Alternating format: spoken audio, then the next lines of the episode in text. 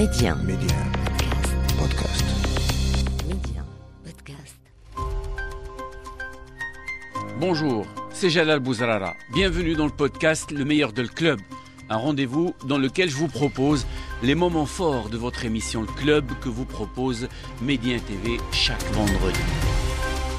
C'est un match clé pour le Raja s'il veut vraiment raccourcir la distance avec le WAC. Donc il va, va jouer avec ce match-là avec beaucoup de pression quand même pour pouvoir gagner. Donc pour le, le WAC, ça sera un match, c'est vrai, important parce qu'on sait la rivalité entre ces deux équipes-là, mais je crois que le, le WAC, ils vont être beaucoup mieux sur le plan mental, puisqu'ils savent en cas de défaite, ben, ils auront toujours trois points d'avance sur euh, le, club rival. Donc, dans ce cas-là, ils vont jouer avec beaucoup plus de confiance. Quand on est en confiance, ben, on joue mieux. Par rapport à ça, ça va être compliqué parce qu'il faut absolument gagner ce match-là pour espérer euh, encore être dans la course et pouvoir gagner ou euh, conserver le titre. Mais ce que j'espère, c'est qu'il y aura un match ouvert. Je crois qu'il va être ouvert parce que je sais très bien que ce soit le Raja ou le WAC sont des équipes joueuses qui jouent au ballon, qui essaient d'aller de l'avant. Donc ça va être, j'espère que ça va être ouvert. On va avoir beaucoup de buts. Surtout, il y a les deux buteurs jusqu'à maintenant du championnat, Al-Kabi d'un côté, Malongo de l'autre côté. Aussi, il ne faut pas oublier Rahimi qui a aussi scoré 12 buts jusqu'à maintenant. Et là, on, voit l'importance, euh, entre parenthèses, ces deux joueurs, que ce soit Rahimi ou bien Malongo, qui sont fait euh, le total, ils ont marqué 27, 26 buts sur 37 marqués par le Raja, qui, ce qui veut dire à peu près 70% des buts. Alors que le WAC, c'est vrai, il y a Kabim, il y a aussi d'autres joueurs qui peuvent aussi marquer.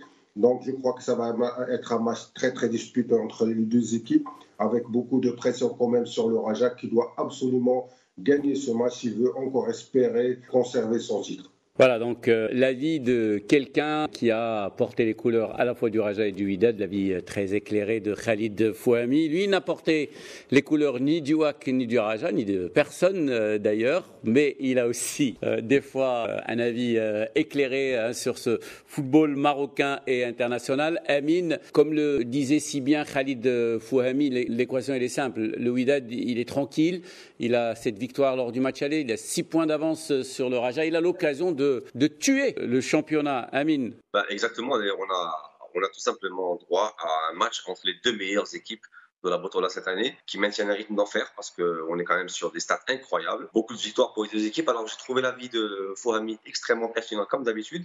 Là où il m'a perdu, c'est quand il a parlé de Kabi, quand il dit lui, il peut marquer. je ne vois pas ce qu'il peut marquer, à part les esprits en ratant tout ce qu'il faut.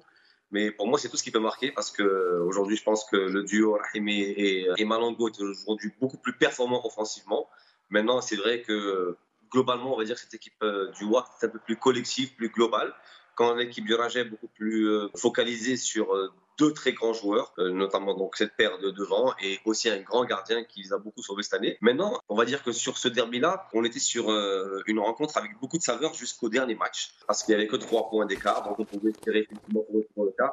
Là, avec la défaite, de, la, défaite de, du sur le dernier match et la victoire du WAC sur Agadir aussi sur ces dernières journées donne une certaine latitude au Wydad pour aller viser un nouveau titre. Parce que aujourd'hui, un simple nul lui ouvrirait une voie royale vers un nouveau titre de champion. Je pense que j'aurais bien voulu avoir quelque chose de plus resserré pour avoir un derby plus intensité.